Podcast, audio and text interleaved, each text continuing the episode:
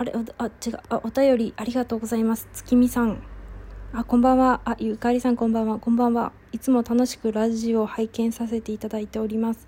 あありがとうございます。早速ですが記憶喪失もので好きなシチューがあれば語っていただきたいです。すごい。あやばい。ちょっと猫猫がいるんですけど猫が寝ているからちょっと静かめにやります。多分。記憶喪失ものでいやすごい。なんかいやなんかさあこう喋るまあ、ネタをくれるありがとうございます。すいません。ありがてえ。本当にありがとうございます。ありがとうございます。いや助かります。いや本当に助かります。そっかこういうのを喋ればいいんだね。あいや本当ありがとうございます。記憶喪失もので好きなシチュー。記憶喪失ものでじゃあ推しカップで考えてみたいと思います。記憶喪失？待て。こう全く思い出せないのとその好きな人と会ってから思い出せないのと好きな人となんかそういう関係になるなってからが思い出せないの。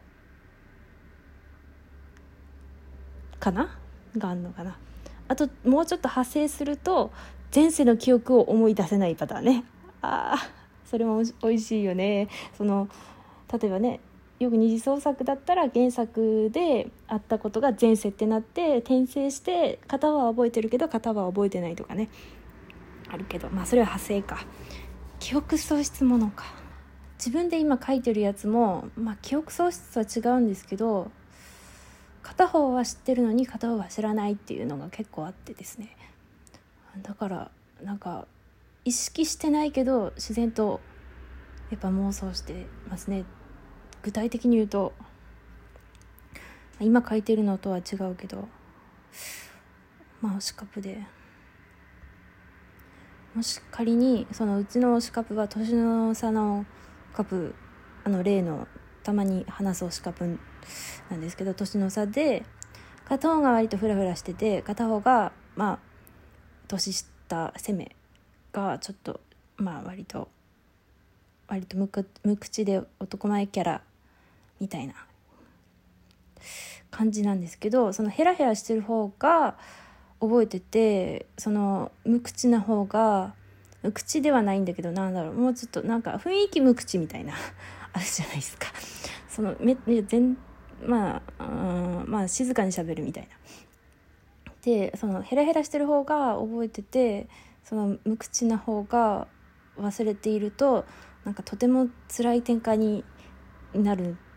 ですね。あのなんかまあ普段からそういう立ち位置のキャラクターなんでより思い出を共有していないとなるとなんかもう多分その覚えていないことをわざわざ喋らないしあのそれで自分が例えばその自分には記憶がなくて相手ヘラヘラしてる方には記憶があるってその年下の方が認識しちゃうとそれはそれで苦しいから気をなそういう気を使わせないためにこうヘラヘラしてる方が悟らせないような動きをしてしまうのでなんかとても苦しい展開になるんですね。でもまあその苦しみを乗り越えて乗り越えて最後ギリギリのところで助かる救われるみたいな話めっちゃ泣けるしうーってなるんですけどまあ辛いので、まあ、逆のヘラヘラしてる方が覚えてないパターンをちょっともう4分も喋ったのに考えてみたいと思います。やっぱりこう普段はそのまあ年上の受けなんですけどがあのヘラヘラしてる方がなんかの方がこういろんなものを悟っちゃっててすごいヘラヘラしているのになんか妙に落ち着あのその明るいのに妙に落ち着いてるみたいなまあある意味耳戸島みたいなそういうところがあってなんか年下の方が逆にちょっとまあモヤモヤというかこのなんかこうむずがゆいというかこういまいち一歩いけない感じがあるんですよ。こうねこう手を伸ばしてもとなんかすり抜けてしまう感があるんですけどまあ逆に今度は記憶を持ってるだけでちょっとイニシアチブを握ってるというかちょっと先手を取ってるというか上手を取ってる感がある気がするのであのシチュエーションってこういうことでいいのかな？ああままあすいませんここんな感じで。うんとあそう。えっ、ー、とそのいつもは全然負けるのに年下の方がその持ってる。のでいつもと全然ちょっと勝手が違くてそのヘラヘラしてる方が例えばそのでも静かな年下の方はやっぱ年下なんでね顔に出ちゃうと思うんですよ。そのあ覚えてないんだっていうこととかなんかああのこれはあの付き合ってからは覚えてない系ですかね。もしくはなんかまあところどころ欠けてるとか記憶が。あ戦いでなんかちょっとねいろんなところの記憶が欠けてるみたいな感じですかね。でだからその自分がすごく大切に思っていたことを相手が覚えてないとかいうことが顔に出てしまってまあそれを年上が、まあ、悟っちゃう。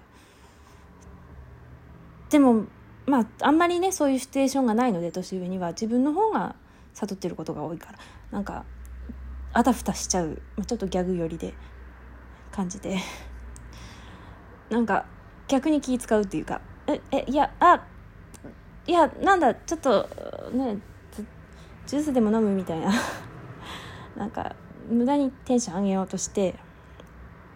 でで年下の方はそうやって気使われてるのがあなんか顔に出ちゃったなって気づくんですけどまあ割とどっしりしてるのであ飲みますくらいの感じで、まあ、話が進んでいくんですけどまあおそらくその年下の方はまあ記憶は思い出さなくてもいいと。なんか多分辛いこともたくさんあるあったしその逆に忘れてる方がそのヘラヘラしてる人は背負ってなくてまあ幸せなんじゃないかって思ってもう思い出すようなワードとか言わないようにするし場所にはなるべく連れて行かないようにするですよ私の推し株は。あの本当はね自分たち2人だけの思い出とかもあったしその付き合ってたからそういういろいろあったけどそれよりも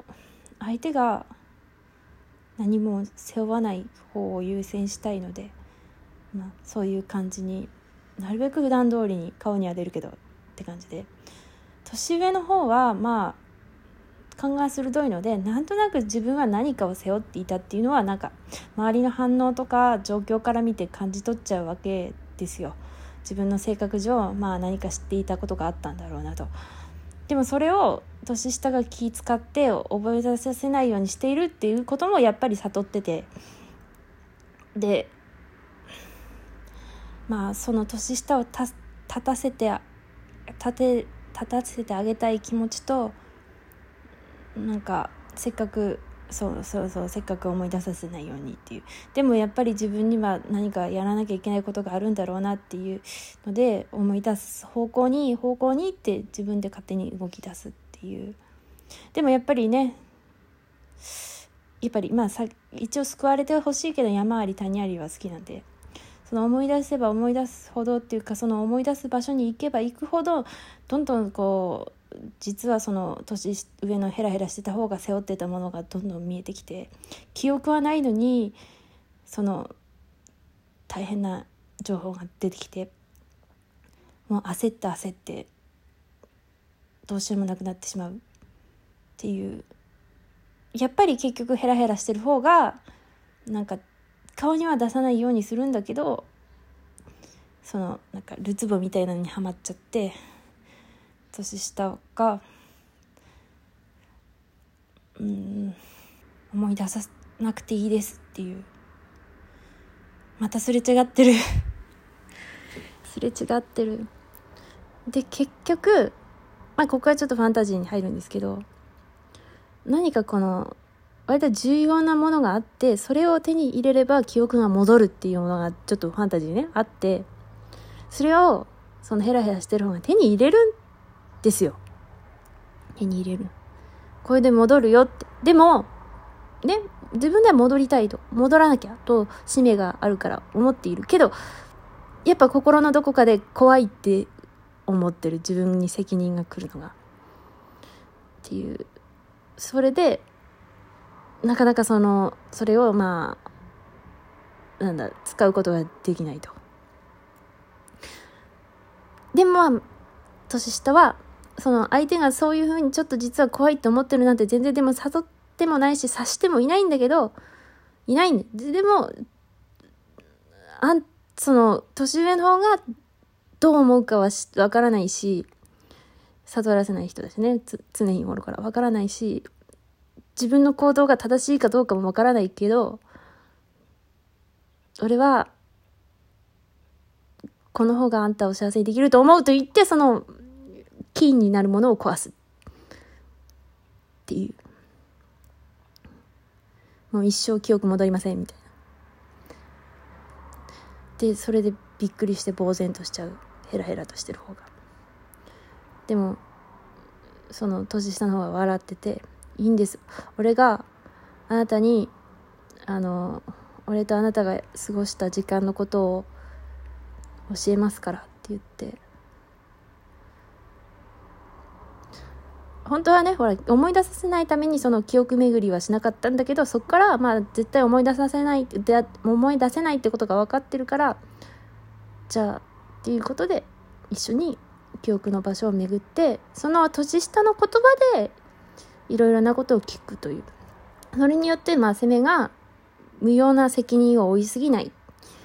ていうまあ複雑な気持ちはあるけど残っているけどその割とこうたくましく生きていく記憶は戻らない。方向の展開で頑張って生きていこう。っていう感じです。合ってたか分かんない。でも本当にありがとうございます。お便り助かりました。本当にありがとうございました月見さん。